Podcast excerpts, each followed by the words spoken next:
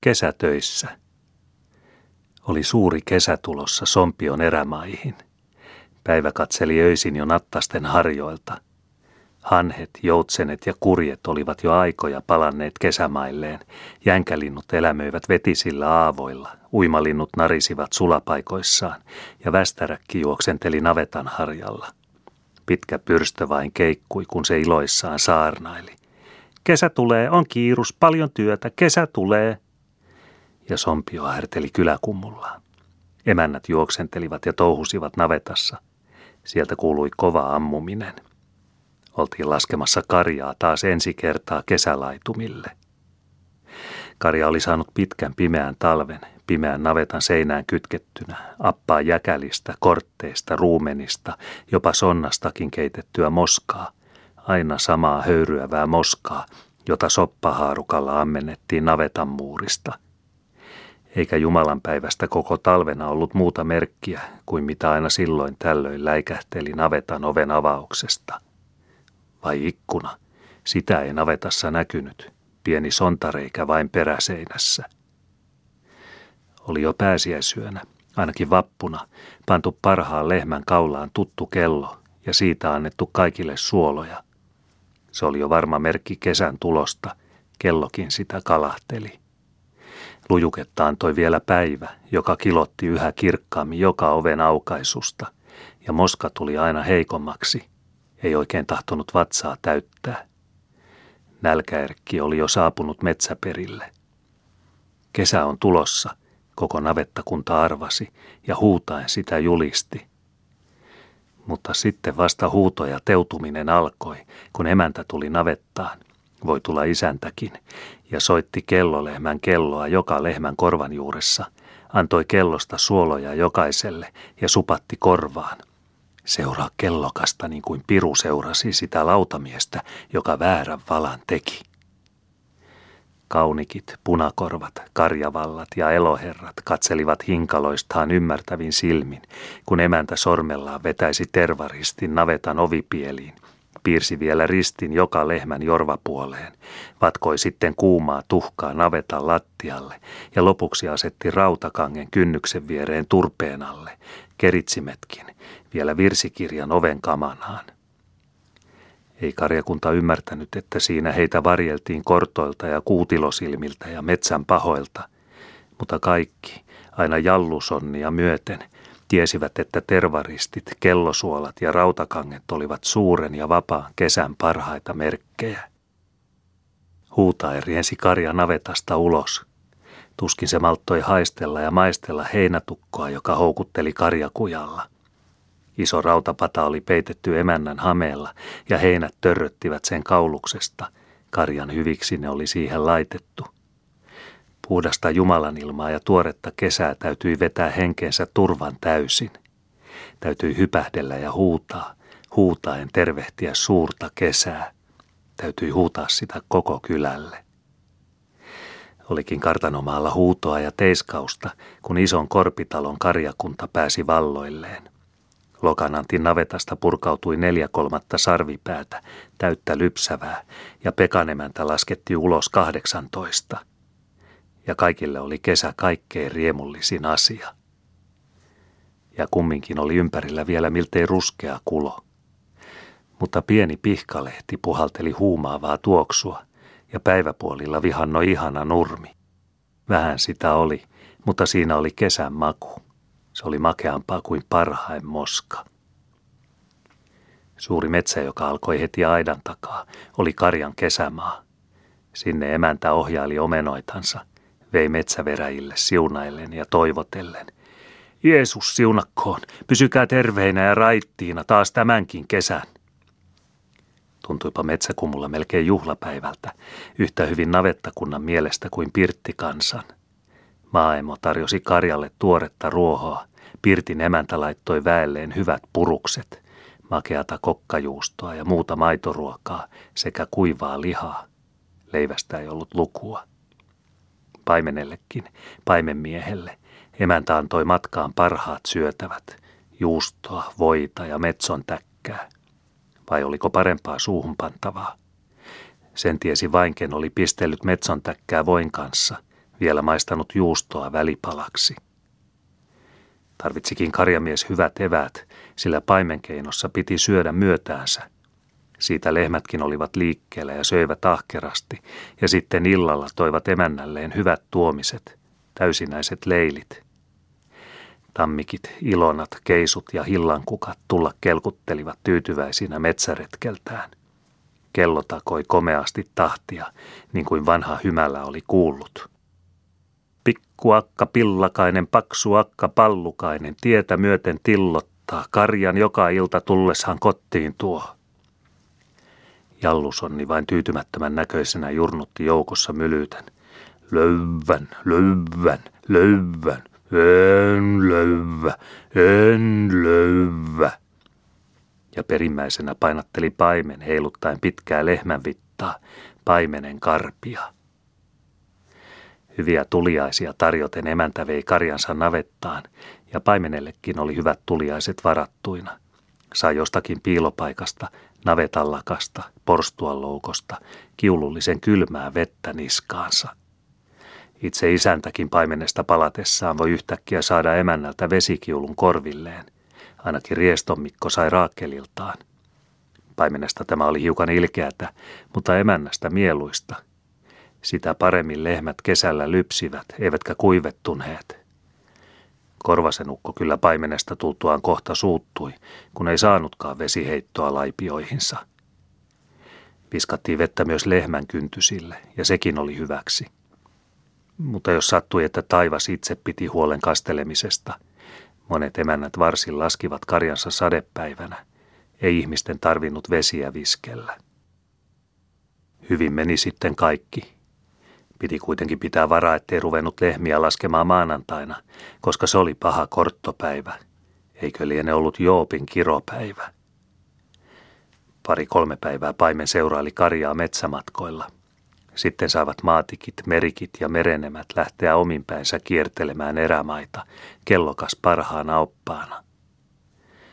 Paimen kumminkin pisti karpinsa navetan seinärakoon – Siinä se hoiti paimenen virkaa ja piti huolta, että lehmät tulivat illalla kotiin, eivätkä ruvenneet metsässä makailemaan. Karja kulkea keikutteli, kesä tulla keikutteli ja västäräkki pyörähteli jo pesänteossa. Ja metsäperäläinen pyörähteli pellonteossa. Kyläkummun pienet tilkut piti panna tuottamaan leipäviljaa. Luiron rantakumpujen yksinäiset kylät oli siunattu ristikansalla ja Jumalan viljalla. Herra Esajas ja herra Gabriel sekä muut Lapin apostolit olivat ennen muinoin nousseet suuriin erämaihin Jumalan sanan kanssa, ja pimeään sompion korpeenkin oli koittanut Herran valkeus.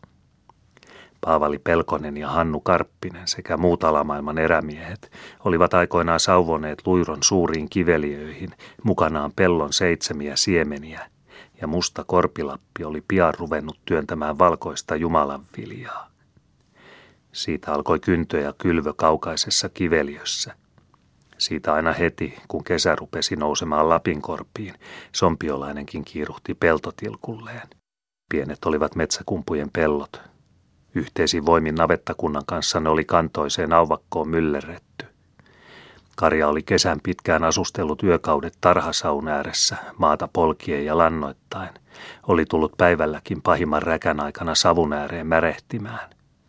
Turpeella peitettyjä juurakoita ja rantteelta kannettuja lastuja oli siinä savustettu, koko aitaus korvennettu ja taas muutettu tarha toiseen paikkaan. Ja se oli vanhan sompion kesänavetta. Sitten oli kenttä möyritty ja kylvetty ja karjatarhasta oli tullut viljatarha. Oli saatu kolme, neljäkin tarhaa vierekkäin, ravit kahta puolta ja aita ympärille. Pitkin kylätörmää oli sitten pieniä aitauksia, ymmyrkäisiä tarhoja siellä täällä, sellaisiakin pieniä pyöräkkejä, että kohta akka olisi hameellaan peittänyt.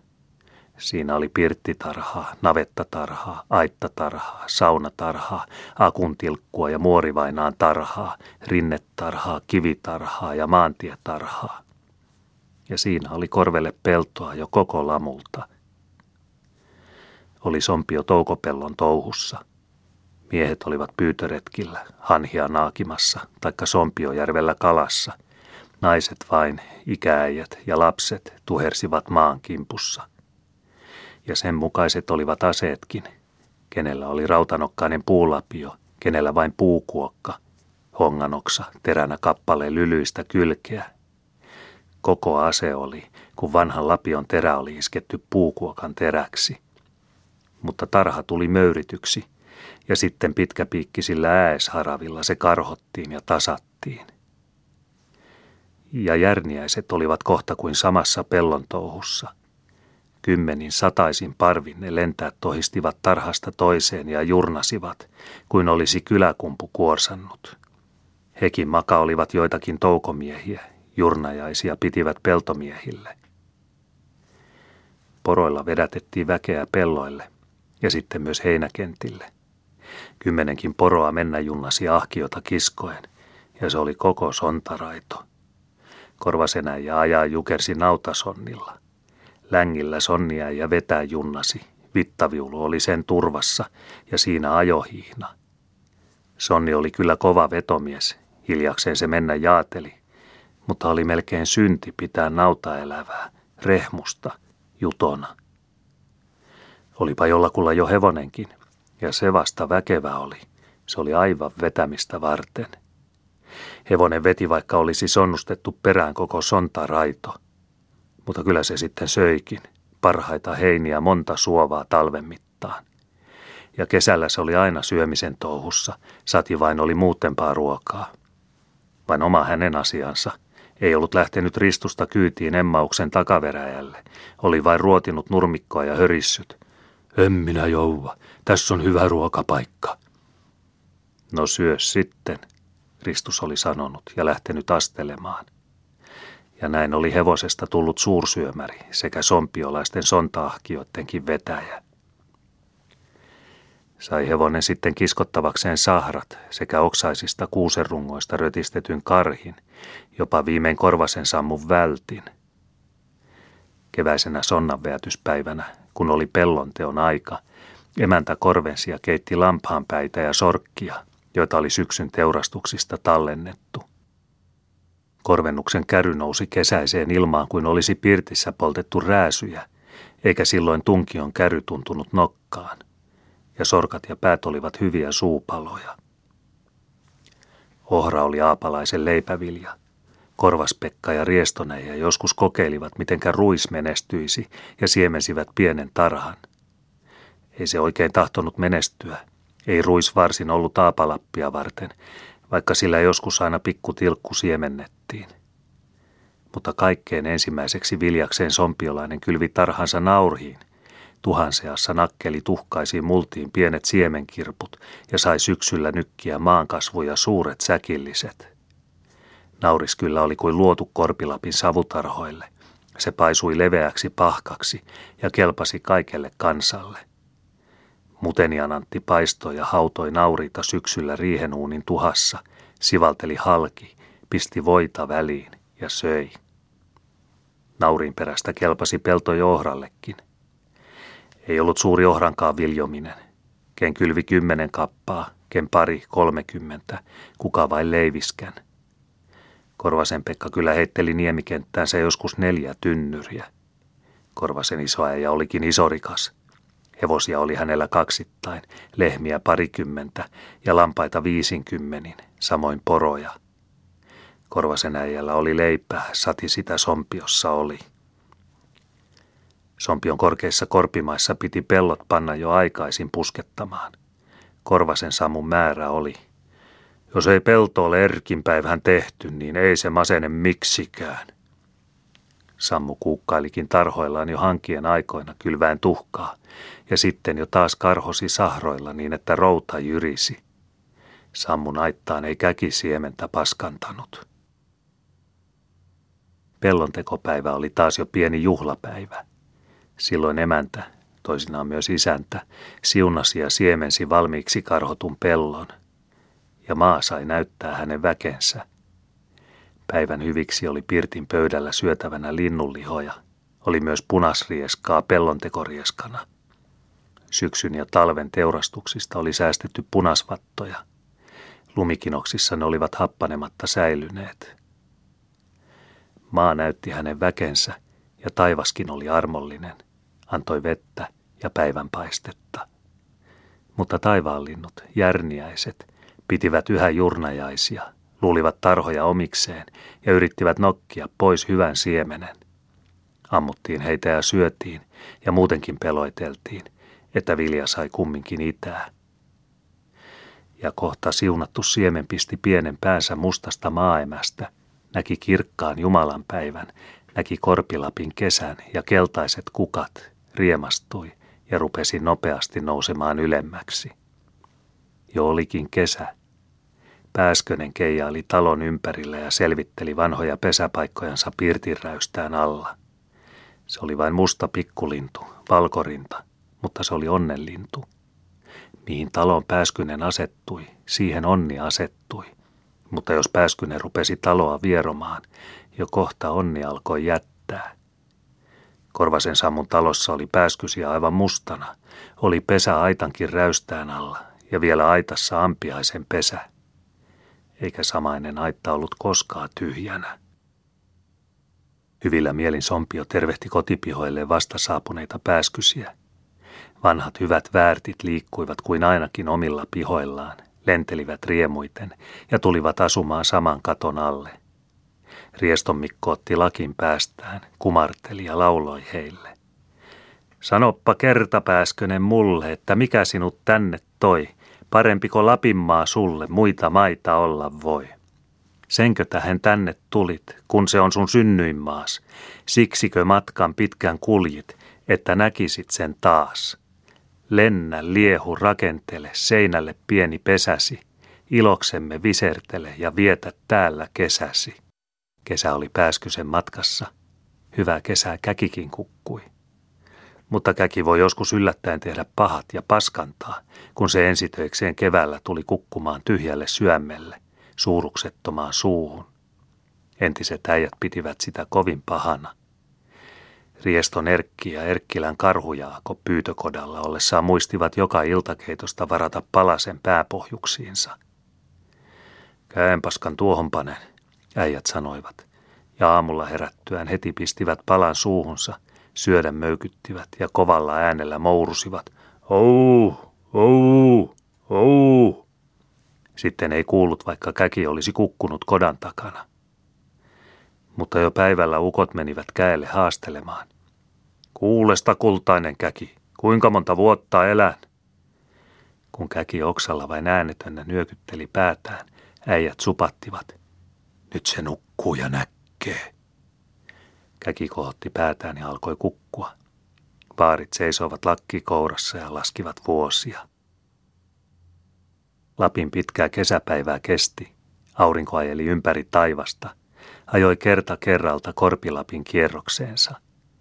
Leipävilja kasvoi, puitten lehdet levenivät, maan ruohot nousivat ja monenkirjulaiset kukat kaunistivat maita, jopa jänkiä ja aapoja – Sompio harteli erämaissa ja kyläkentällään. Korvasena ja polttaa käristi tervaa, niin kuin myös Rieston Mikko ja moni muu äijä. Pieni oli korpelaisen tervahauta, pari kolme tynnyriä se vain puhalsi. Eikä sitäkään oikea sompiolainen nimitellyt tervaksi, vaan se oli venhevojetta ja puuvojetta. Sati haukkui tervaksi, se menetti väkensä, eikä kelvannut voiteeksi kipuihinkaan. Korvaseen juntti, kun kuuli tervasta puuttavan, heti erähti. Perkeleestä tervaa tulee, voiet hauta se on. Paljonko siitä tuli voietta?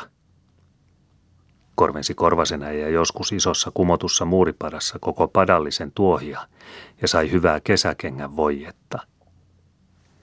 Korvasen takana Naarasaavalla, Porokotasaaressa, oli porojen lypsykaarre, iso hirsistä salvettu rakennus kotineen ja konttuureineen – Sinne ajettiin porot päivälevolle savun ääreen ja siellä lypsettiin vaatimia, mutta vasat saivat nälissään pureskella koivunlehtiä. Porot liikkuivat kiveliöissä omia keinojaan ja tulivat lypsykaarteelleen pahimman räkän ajaksi. Ja kylän lehmillä oli omat keinonsa. Ne menivät ja tulivat, aamulla lähtivät ja illalla palasivat tyytyväisinä ammuen öiselle tarhasavulleen. Savupöllyssä kelsut, talvikit ja lumikit seisoskelivat jauhaen märepalaansa, häntä vain huiski kahta puolta. Ja kun emäntä tuli lypsämään, tuli hymäläkin, katseli ja sanoi, yksi kattoo, neljä antaa, kaksi kantaa, kolmas koiria hossuu. Hyvin katsoi, hyvin antoi, valkoisena tohisi maitokiulu. Mutta joskus joku lehmä puhalsi punaisen, verisen maijon. Elukka oli metsässä polkaissut käärmettä, taikka sammakkoa. Parani paha, kun juotti verimaidon takaisin lehmälle. Kulokin ampui metsästä tuumiin, niin että elukka aivan vapisi. Kylmää vettä piti heittää utariin ja säikähdyttää kulo pois. Oli erämaassa vaaroja. Päiväkausin saivat lehmät kierrellä mustia korpia, jänkiä ja aapoja. Mutta sitten iltana muutamana emäntä tuliaisineen odotteli ja odotteli omenoitansa. Ei kuulunut karjan kelloa. Emäntä kävi veräjän takana kääntelemässä lehmien jälkiä kotiin päin ja taas odotteli. Ei ruvennut kuulumaan karjan kelloa. Jo varsin joku vihollinen, noitahenkinen naapurin akka, oli kaivanut karjapolun alle kolme kovaa puuta, pihlajan, haavan ja koivun, eivätkä elukat päässeet siitä ylitse. Miesten täytyi lähteä lehmiä noutamaan. Siellä ne metsässä polun varressa makoilivat – mutta rieston lehmät taas eivät tahtoneet pysyä metsässä, vaikka ne joka aamu ajettiin yli luiron. Ne tulivat kohta huutaen takaisin ja uivat joen ylitse, riestikki ja laukeri pahimuksina uimureina etunokassa. Piti aina olla pari henkeä paimenessa. Haettiin viimein kettujaako avuksi ja luvattiin juusto joka talosta, sati hän korjaa kortot. Jaako käpsehti navetoissa ja käski ajaa lehmät joen taakse – ne uivat yli joen ja menivät Saramäen raivioon. Mutta kun ne sieltä kohta taas laukaten tulivat takaisin, riestikki ja laukeri etumaisina, oli kettuäijä ja koko riesto vastassa sontakopat käsivarrella. Toiset tarttuivat lehmien häntään, toiset löivät sulaa sontaa vasten naamaa. Siitä riestikit ja laukerit ja kaikki ottivat niin itseensä, etteivät toisena päivänä tulleet ollenkaan, jäivät vain metsään makaamaan – Lehmät tulivat sellaisiksi yököiksi, että niitä täytyi aina joka ilta käydä noutamassa. Tarvittiin taas kettujaakoa. Juusto talosta ja Jaako tuli ja meni navettaan, pänttäsi pari piikaria joka lehmän kohdalle kynsipuuhun ja sanoi, ajakaa elukat niin kauas kuin tahotta, kyllä tulevat. Karja ajettiin metsään yli kaiken kohtuuden, aina ylimmäisen pyhävuopajan perään ja sanottiin, hakeekoon kettua ja sati eivät itse tule. Mutta kun kello kallahti pikkuisen sivu kahtatoista, jo lehmät tulivat oikein nulkanpötkää ja ammuivat, ja kellot roiskuivat kuin olisi karhu ollut kintereellä. Karja tuli liian aikaisin, sanottiin. Ja meni, kiskoi piikarit puolitiestä ylös ja löi linkkuun. Siitä rupesi karja tulemaan oikeaan aikaan illalla, riestikki ja laukeri aina etupäässä – Riestikki ja Laukeri olivatkin eri lehmiä, olivat vanhaa Veenemän karjan sukua.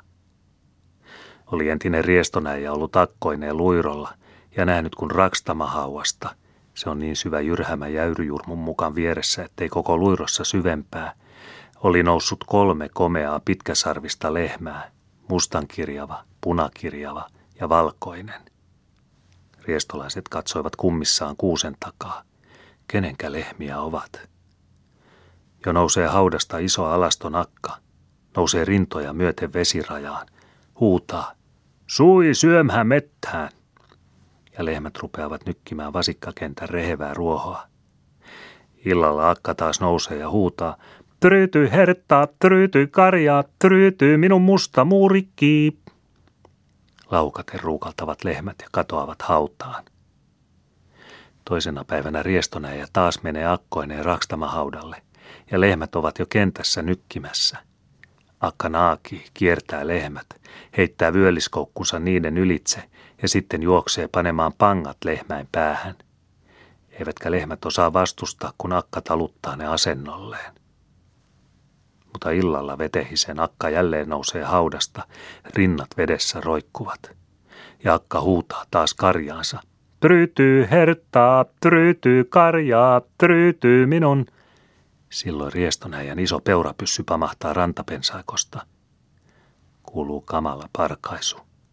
Vesi roiskuu ja kiehuu ja lentää savuna, kun jyrhämän akka kiroillen ja noituen pyörii ja hosuu käsillään, pyörii ja hosuu ja painuu hautaan.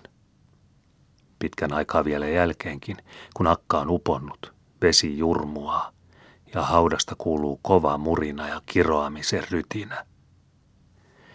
Siitä on lähtöisin vanhan sompion lehmän suku. Siitä sai sitten rieston pelkonenkin karjanalun, sai myös korvasen musta. Hyvä sukua venenemän karja oli, hyviä lehmiä siitä lähti. Riestikki ja laukerikin olivat uhkakokoisia, matalajalkaisia, pitkäraatoisia elukoita. Tuumet oli niillä kauhean suuret, antoivat aamuin illoin neljin viisin kannuin. Mutta tämä hyvä ja komea kotoperien suku loppui ja sijaan saatiin hunnompaa alamaailman lehmän lähtöä. Uutta sukua täytyy ruveta seisottamaan vieraille kotisijoille. Parsiroskia ja runtuja piti kanniskella mukaan vyöliinassaan, syötellä kainalosuoloja, suostutella ja puhella. Poljen näitä polkuja, manneran näitä maita. Jo muutamien emäntien piti turvautua paraan, jotta maitoja voi olisivat pysyneet.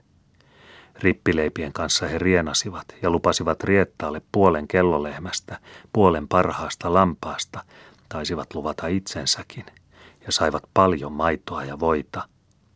Lintu lentää kuukahti kirnun laidalle ja toi mitä emäntä kaipasi. Toisilta karjamuoreilta se kävi varastamassa. Luiron entinen karkonemäntä ei tarvinnut paraa. Hän meni lypsinkiuluineen vain huutamaan navetan sontareijästä metsään. Voita, voita vuorenmuorilta ja piimää pirunemännältä. Kesällä karja hyvin eli ja elätti vielä kylän kansaakin. Metsistä ja jängiltä maatikit ja karjankukat etsivät väkevimmät maanruohot ja metsänkukat ja toivat ne tohisevana maitona emäntänsä lypsinkiuluun. Emännät saivat kantaa tarhasavulta maitoa. Navetan laudalla kesämaidot piimitettiin suurissa nilakoivun tuohesta väännetyissä viiliroppeissa sekä sitten myöskin puisissa viilipytyissä. Tuohiropeissa kyllä tuli kaikkein parhain kesäviili ja siitä saatiin saaveittain keltaista kesävoita. Mutta piti emäntien muistaa, ettei näyttänyt karjanviljaansa kateelle naapurinakoille, eikä laskenut heitä navettaansa eikä maitoropeitten ääreen. Tupit saakka ei hengen edestä päästänyt ketään karjanviljansa lähettyville. Pimeässä kamarissa hän hoiteli maitoropeitansa ja kirnusi voit ja aina kanniskeli kamarin puulukon puuavainta povessaan. Ullarikan äiti oli niin kortollinen, että heti tuli pilat, sati hän sai vaikka vain maistaakin maitoastiasta, ja lehmän tuumet ajettuivat, jos hän käväisi navetassa. Kaikkein vähimmin vietiin naapureita navettaan silloin, kun lehmä oli poikinut. Silloin kortot tarttuivat helposti. Lehmä ensi kerran lypsäessään emäntä sanoi, Jeesus siunaa, työlle tälle muinaselle. Jo syntymäsialla emäntä kastoi vasikan. Annettuaan ensimmäisen juotavan koppasi kupilla päähän ja sanoi nimen. Kaunikki nimes olkoon. Vielä vasikkaa karjaan laskiessa piti karjamuorin muistaa sanoa sen korvaan. Seuraa kelloa niin kuin piru seuraa lautamiestä käräjäpaikalle. Karjan talviniestasta täytyi talonväen huolehtia. Lehtiä, heiniä, jäkälöitä piti olla pitkän talven mitalta sekä lehmille että lampaille. Lehtiä ruvettiin leikkaamaan heti, kun tuli täyden lehden aika – Sidottiin leikattuja oksia latvuksiin kerppuihin ja rakenneltiin metsään monet suuret haasiot. Toiset taas riivittiin lehtiä, kantoivat täysinäisin säkein ja veneellä soutivat kotirantaan sekä sitten kuivasivat niitä niin leveältä kuin oli pirtin lattiaa. Haasiot olivat lampaita varten, riivityt lehdet lehmille. Mutta kun pellot alkoivat näyttää hivusta ja olivat tasatukassa, ja angervo tuoksui valkoisena, oli heinä jo raavas ja rupesi vähitellen hongittumaan. Silloin Sompio lähti niittykeinoon. Emännätkin saivat lopettaa Mattina aloitetun väävinsä. Vanhan vanhat äijät kyllä monesti saarnasivat. Ei hullukaa heinäkuussa heinää teje, heinä kasuua, heinä kasuua, elokuu ja syyskuu heinän antaa. Vai nurmia, jängät ja aavat ja jokirannat olivat metsäperän heinämaita. Jumalan luomasta ja omasta lietteestään ne lykkäsivät heinänkortta, minkä lykkäsivät, eikä sompiolaisen tarvinnut muuta kuin mennä korjaamaan. Suurilla jängillä ja aavoilla heilui kohta sompiolaisen siipivikate, varressa yhtä hyvin nainenkin kuin mies. Tuli loukoa, tuli karhetta, nousi pieniä könnöjä pitkin jänkää ja rukojakin. Kannettiin lappeita haravan varassa hartioilla ja sotkettiin reisiä myöten vetisessä jängässä. Avojaloin rähjättiin. Vanhat äijät tohmersivat aapaa kuin kontiot ja karvainen rinta pohotti kuparina hurstipaidan sepaluksesta. Ruokaveroilla ja yökunnissa levähdettiin Aapasaaressa asentokuusen alla, maattiin rankisessa sääskiltä suojassa. Haravalla vain ja hartioilla kannettiin heinät kokoon, ei muuta keinoa ennen tiedetty. Saaren Heikki tuli takkavittoinensa ja rupesi näyttämään lokkalaisille, kuinka ihmiset kantavat heiniä. Mutta Heikki väänsi selkänsä niin suuren taakan, että kuukahti nokalleen jänkää ja koko aapa nauroi. Heikki suuttui, heitti heinät ja vitsat, lähti pois ja jätti lokkalaiset haraviensa varaan. Vasta Lokkakin oppi, kun laajalla niitä mies alkoi taas takkavitsalla kiikuttaa ja löi laipiolleen yhä kovempia panoksia, eikä mennyt nokalleen. Rakennettiin suuria ja pieniä suovia pitkin jänkää. Lyötiin heiniä vain yksinäisen pielen ympärille ja saatiin yksipielinen kekosuova. Tehtiin korvakkoparin ja aluspuun varaan monipielinen saurasuova – asuttiin suuri pakkasuova monine pielineen, kaksine korvakkopareineen ja aluspuineen, niin että heinät olivat talhaan päällä. Isolle jängälle nousi monta suovaa. Oli jängällä monta suovan alaa. Karjan eloiksi suovat rakennettiin, vaikka metsien pienet hiiret luulivat, että heinät oli kasattu heidän eloikseen. Ja he tulivat, söivät kohta koko suovan silppuläjäksi ja tyytyväisinä lepäilivät silpuissa – mutta Rieston Mikko ei ollut tyytyväinen. Hän ei olisi suonut hiirirukalle, ei karvaakaan.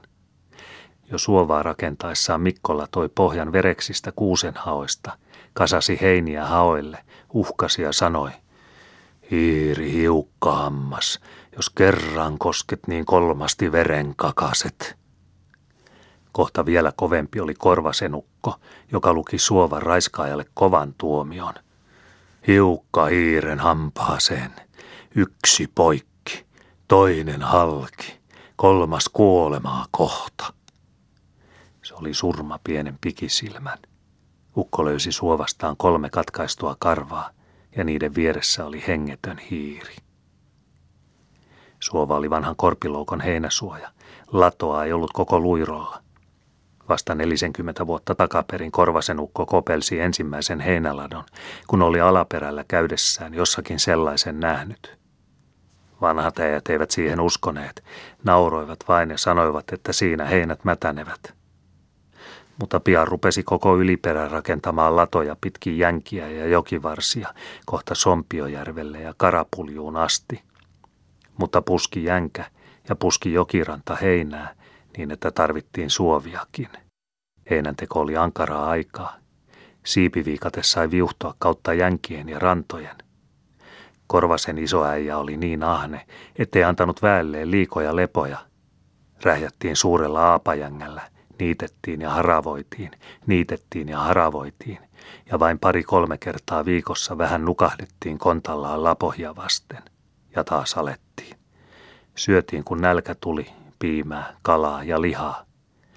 Äijä repi lihaa, vaikka siinä koukerteli pitkiä koikkoja, söi ja sanoi toiselle. Minä vain puren kuin ryynejä. Sompiolaisen niittykeino oli pitkä keino. Se veti kautta kolmen kuun. Heinäkuu antoi heiniä, elokuu antoi, antoi vielä syyskuukin. Eväskontti selässä, haravat ja viikatteet olkapäillä, sompio laukkoi jängältä jängälle, Luironniemeltä toiselle. Oli vallattu aapoja pitkin kairoja, parin kolmenkin peninkulman päästä, ja jokivarsilta pilkoitettu rantaliettejä, pikkutilkkuja pitkin jokea. Vasta myöhemmin opittiin raivaamaan niittyjä. Polvari Jaako kuntoi opin alamaista. Ensin kalvettiin jängät ja aaparannat, sitten korjattiin jokirannat. Käytiin välillä järvien rannoilta koraamassa kortteja. Sonnustettiin sauvoimen nokkaa viikate, kaksikin, ja sillä, koravikatteella, veneestä käsin kaadettiin kortetta niin, että rytisi ja kahisi. Sitten puisella kortekoukulla vedeltiin heinät rannalle. Ja taas jouduttiin aavoille. Älä muuta kuin kahlaa aapaa viikate olalla. Viikoittain kulkea keikuteltiin yhtä samaa pitkää ja monipolvista keinoa. Avojaloin tarvottiin kuin muutkin metsän elävät. Perttulina oli heinätyö vasta puolissa ja vanha metsäperä sanoi, jos minä Perttulina olen puoli heinässä, niin kyllä minä sinä vuonna heinää tejen. Niittykeino kesti kohta jäihin asti. Rieston Jaakko ja Kuntsahannu tarpoivat heinänteossa, vaikka maa oli jäässä ja jängät niin kohmeessa, että jalka jätti niihin reikiä. Säkistä kierretyt kuontalot oli ukkojen jaloissa, ja Jaako vain kehahteli. Nyt soppii tehdä heinää autossa, nyt sitä törkyvä tulee. Korvasen Pekka häiri joukkoineen jängällä, vaikka koivu oli jo paljaalla varvalla mutta jo tuli lähtö, kun yöllä heitti jängän valkoiseksi, satoi kelin. Ja vain vanhat kuoparajat, varrettomat sukkarievut, oli sonnustettu heinämiesten jalkoihin. Niittymiehet lähtivät tohmertamaan kotiin. Lumikinoksiin jäi kuin kontion jälkiä, vielä varpaiden kuvat, kun kuoparajat kuluivat puhki. Taivas oli laskenut jängät talvilepoon. Heinänteko oli päättynyt. Karja tarvitsi vielä jäkälöitäkin. Ei lehmä elä ilman jäkälää, vanha sompio sanoi, ja kävi kosteena syksyn päivinä jäkälänpano keinossa. Päiväkausin kaavittiin poronsarvipiikkisellä jäkäläharavalla kankailta jäkäliä kokoon. Korvasenä ja kyökytti kaksine poikine ja kaksine piikoineen luirolla Keihäskosken rovassa, lyöden kasoihin kuusi tuhatta limppua, pari kolmesataa henkeä kohden päivässä – vietettiin kylmät yöt Luiron rannalla myllypiirtissä. Äijä pani pojat ja piiat nukkumaan sivuseinälle, mutta itse kellistyi lämpöisen takan kylkeen ja sanoi nuorille, västäkkää lämpimiksenne. Metsistä ja jängiltä saatiin karjanruoka. Kyläkummun aitauksessa kasvoi ristikansan leipävilja. Elokuussa, kesken niittykeinoja, Piti heinämiesten välitöikseen astella sirppi kourassa ohrapellolle, joka jo valmiina odotteli. Kyläkumpu kuuputti kohta joka tarhassa, hymälläkin hyvillä mielin katsoi ja sai sanonnan. Kiukurainen, kaukurainen, kaikki pellot paskantaa. Ahkerasta sirpin liikuttamisesta monen kalvossuoni venähti ja vaati venymälangan, mutta pellolle kohosi varajalka toisensa perästä – Pieniä leipäviljan tonttuja seisoi pian joka talon tarhassa. Rieston Erkkilän Jaako löi viimeisen korren katkaistuaan sirpillä tyhjää ja sanoi, katheen sääryt poikki, rinnat halki. Oli kiire. Pienen riihen musta ikkuna katsoi kuin odotellen. Ovikin odotteli avonaisena ja leikkuumies kaipasi uutispuuroa. Sai riihi mitä odotti, lakensa täyteen Jumalan viljaa. Emäntä pisti ahdosta ja piika tai tytär anteli. Se oli sompion tapa. Työnsi emäntä sitten koivua kiukaaseen, kävi toistamiseenkin katsomassa ja työntämässä, ja savuten sekä höyryten riihi hoiteli talon leiväksiä. Emännä ja Pia virkana oli viljan puiminenkin. Vain kahden he vuoro vuoroin hosuivat vartoilla, saivat loukkoon hyvän rusan, viskasivat ja pohtivat sen, saivat jyviä ja ruumenia ja sitten vielä kaiken lopuksi ahtoivat parsille uudet panokset. Se oli emännän ja piian päivätyö. Miehet eivät menneet riiheen, vaikka sattuivat olemaan kotoisallakin pyytöjen välissä. Älä nyt ole vain riiheen. Ei ollut mies eikä mikään, joka ryhtyi nokisiin riihitöihin. Akat niihin kyllä joutivat, sama se semmoisille. Olivat kohta koko pellon hoitaneet, joutivat hoitaa riihenkin – Saivat räjätä sitten illalla naveta juomapadassa ja huuhtoa riihirösyjä pois ihostaan. Sitä varten akat olivatkin. He saivat röykyttää koko syksyn riihet, korvasen sammukin kolmattakymmentä ahdosta. Rymysivät akat vielä ahkerammin, sati vietiin heille riiheen viilipytty välipalaksi, ja riihityön päätteeksi luvattiin hyvä varttapuuro. Viimeisistä puimisista naiset heittivät riihen kumpaankin peränurkkaan puimattoman pääsiäsämän lyhteen, jotta pääsiäisämäkin saisi leipää tai uutispuuroa. Taisivat lyhteet sekaantua seuraavan vuoden eloksiin. Ja piika lennätti, kun puiminen loppui, varttansa kentälle, jotta mihin lupu osoittaa, sinne päin tulee vielä hänelle muutto – mutta kohta jo ensi riihestä piti pellonraatajan saada palkakseen uutuspuuron. Oli pirtin loukossa taikka porstuassa jauhonkivi, ja se rupesi heti jurnaamaan. Akat sitä kivisauvasta kieputtivat ja sanoivat, myllyssä myhisee, jauhon alla jaarittelee. Hymäläkin kieputti mukana, naureskellen sellaista kummaa, joka silmästään syöpiä ja kyljestään puhaltaa ulos – mutta jos oli lähellä mylly eikä ollut jauhinkiviä, kiikutettiin jyväpussi sinne. Pian se oli jauhoina, sillä mylly teki työtä vedenvoimalla, niin kuin Hymäläkin tiesi. Hukkarannalla seisoo, virta jalkaa liikuttaa. Joka kylällä oli yhteinen härkimylly, pieni harmaa jauhomestari, joka vuoron perään jyrräsi ukolle ja ukolle, minkä ennätti ja minkä tultiin apua pyytämään. Parhaansa teki pahainen jokirannan jauhaja, parhaansa myllynhaltijakin, pitäen huolta, ettei myllyn tarvinnut jauhaa tyhjään. Au, vou, vou, se huuteli oven takana Kairalan ukolle, taikka huusi vittikonollille, kun kivet jauhoivat karkeita. Nouse ylös, mylly ryynää. Tormosojan myllyn haltija, kun myllymies iski kirveellä ovenkamanaan, tuli yöllä mieheltä kysymään – Miksi sä löit mua kirveellä ottahan? Kylän ukoilla oli kylämyllyt, mutta Värriön Heikillä oli oma mylly.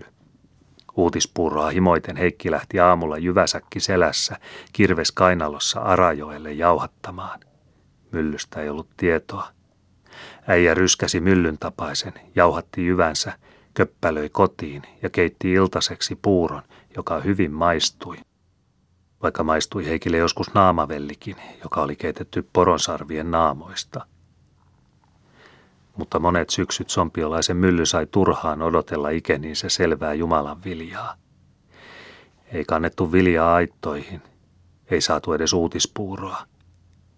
Sompion suuri aapamaa oli ankara maa, synkkää lappia oli. Niin kuin ruma rieta salituisesti naaki ympärillä ja yritti turmella Jumalan sanan kylvön – niin myös aapojen mustista hetteistä hiipi usein halla ja yritti tuhota Jumalan viljalla siunatut pienet tarhat. Hyvä vuo Jumala antoi, leiviskän kylvin, leiviskän sain, ja muisteli vuoden tulojaan Melleniuspapille. Samankaltaiset olivat usein muunkin sompion saaliit. Pellonvilja oli kyllä tyvestä asti leipäviljaa. Kun ohra oli hyvästi työntynyt tasahiukselle, Aapalappi jo kiitteli – Jumala on leivän antanut, mutta miten käy vellin kanssa? Jauhot näet tarvittiin ensisijassa velliin. Monesti kävi niin kuin kävi. Jo keväällä, kun pellontekopäivinä järniäiset pilvenä jurnasivat kyläkummulla, metsäperä aavisteli pahaa ja sanoi, Net on huono vuuen eellä, net on huono vuuen lintuja. Jo heinäkuun jaakonöinä mustien rimpien kaalo uho yritti nousta ja naakia maat jalassa. Mutta päivä katseli pyhien nattasten takaa ja saariselän harjoilta, eikä uholla ollut luontoa. Täytyi palata takaisin rimpeihin.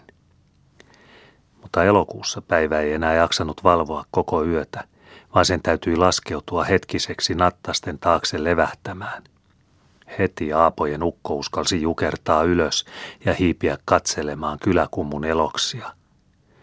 Laurinöinä oli kaikkein tärkimysaika. Silloin rimpien uho otti, jos otti. Pienet kellertyvät leipätarhat odottivat aivan kalpeena ja kauhuissaan, ja koko korpilappi oli peloissaan. Taivaskin katsoi värähtämättä, kun aapojen harmaat usvat meurusivat mailla – ja usvista työntyi hallainen rymä lähtien hamuamaan kohti kristikansan asumuksia. ja istua kovotti ikkunassa vartoen, joko pitää lähteä viikatteella pudottelemaan. Katsoi äijä peloissaan ja odotti. Joukko touvasi pihalle, pisti kiireesti viikatteen varteen ja alkoi kaataa viluissaan värjöttävää Jumalan viljaa. Äijä ennätti rymän edelle ja sai edes vihannan korren sekä puolikypsän siemenen. Leipävilja, joka keväällä arkana taimena oli ihastellen katsellut Korpilapin kirkasta kesäpäivää ja riemuiten noussut mustasta mullasta, kohonnut kolmisolmuiseksi, jo tehnyt tähkää kuusirivistä, oli katkaistu kesken ikäänsä. Mutta naapurin tarhassa vilja seisoi aamulla jähmettyneenä kauhuunsa – Itkemään rupesivat kalpeat tähät, kun päivä alkoi lämmittää, ja kyynelinä tipahteli niiden viimeinen elämän voima. Joskus korvasenäjä kyllä sattui tekemään pelloilleen sirppihallaa, kun kaatoi viljansa, eikä rymää tullutkaan. Silloin kun Halla vei kaikki, Sompio ei saanut edes uutispuuroansa, leivästä puhumattakaan. Kiveliö oli jo tyytyväinen, kun sai selvästä Jumalanviljasta vähät vellinsä – Harvoina vuosina kyläkummun pienet tarhat antoivat viljaa selväksi leiväksi. Hyvä kun ne lykkäsivät pitkälti olkea, hyvinäkin vuosina, sati sitten huonoina. Korpilapi Jumalan viljana oli kalejauhoista, oliista, ruumenista ja jyvänkahuista leivottu kalhuleipä, vieläpä pelkkä vanteessa paistettu olkileipä ja tounuleipä. Rieston Eevamuori survoi silmittömiä olkia, jauhoja syötti väelleen silkkaa olkileipää, niin että kylä antoi hänelle kostonimen Olkimylly. Muori jauhoi käsikivillä olkia ja muita kahuja niin, että tuhisi. Ei kuulunut jyvä jyrinää. Mutenia söi metsällistä petäjää melkein joka vuosi. Söi usein myös korvanen, vaikka sieltä sai pellonsiemenen silloinkin, kun Halla ajoi kaikki muut kylät siemenkatoon. Poronsarvesta laitetulla vuotkimella kiskottiin petäjän kylkeä, survottiin ja jauhettiin. Pudasjärven kynsiperältä kulkeutunut korvasen piika otti mukana tuomansa nylinluun ja kapisti talon lasten kanssa petäjikköön. Tuli illalla takaisin tuoden veneellisen petäjän parkkia. Emäntä katsoi ja kauhistui. On rietas päässyt matkaan ja saanut houkat mukaansa. Mutta kohta sai emäntä maistaa petäjän kyljestä kiskottua leipää – Metsä elätti metsäläisensä omalla pihkaisella viljallaan. Ei tarvinnut liikoja luottaa pieniin pellontilkkuihin. Lapinkorpi ei oikein tahtonut ymmärtää valkoista Jumalan viljaa. Mutta kun Jumala antoi vuoden, silloin Korvasen Pekka, joka sai viljaa hyvästi, sati kerran sai, pani viinapannun kuhisemaan. Pekalla oli esivallan antama keittolupa. Kahden kolmatta kannun pannulla hän sai korventaa viinaa kunhan maksoi veroa kolme leiviskää rukiita joka vuosi. Eeva-Kaisa oli taitava viinankokki. Vaikka oli tuskin keittokaluja korkeampi, hän hääri äkäisenä viinakodassa. Mukkeli tienne, ei tontteli viekö autakkaa, muori kirvaili. Löi mäskiä pannuun ja pani kuhisemaan. Eeva-Kaisa olikin äkäinen muori ja oli hänellä takavaraakin – 300 umpinaista hopeariksia oli vaskiloovassa kellarin nurkkaan haudattuna. Hopean päällä talossa käveltiin, muori sen vain tiesi. Itse Pekka kävi keittomestarina joskus Riestossa. Riesto Jaakolla oli vartavastinen viinatarha, pieni ohrapelto, pirtilattian suurukainen. Sen antaman jumalanviljan Jaako varasi ja korvasäijä johdatuksella keitti väkeväksi viinanviljaksi. Se oli hyvää ja tarpeellista panna tilalle pitkän talven varaksi. Hyvä oli myös maistella sitä hyvän vuoden uutisviljana. Ulkona taivaan alla ukot viljaansa keittää tuhertelivat, katselivat tyytyväisinä kirkkaan liemen norumista ja tunnustelivat sen esimakua. Oli kumminkin hyvä, että Jumala antoi kohtuullisen vuoden tulon sompioon. Oli siinä oikeaa makua ja väkeä, ja niin se tirisi kuin mahalla kevätkoivusta. Äijät tunsivat, että pellonvilja oli Jumalan viljaa. Se lämmitti sydäntä ja ilahdutti mieltä. Oli jo syksyn puoli ja syksyn lyhyet päivät. Karja vietti yöt navetassa, mutta päivät se käyskenteli kotikummulla, etsien ja korjaten kesän viimeisiä korsia. Möötikit, sunterit ja joulikit kovin tunnustelivat ja vetivät turpaansa äijien keittopuuhien tuoretta tuoksua. Utelias jalluukko jo lähti nuuskimaan keittoukkojen mäskitynnyriä tyytyväisenä mylyten. Lövvän, lövvän, lövvän. Mutta Jaakoäijä tuli ja juoksutti jallun jängälle, manaten. Vai lövvät sinä, rietas?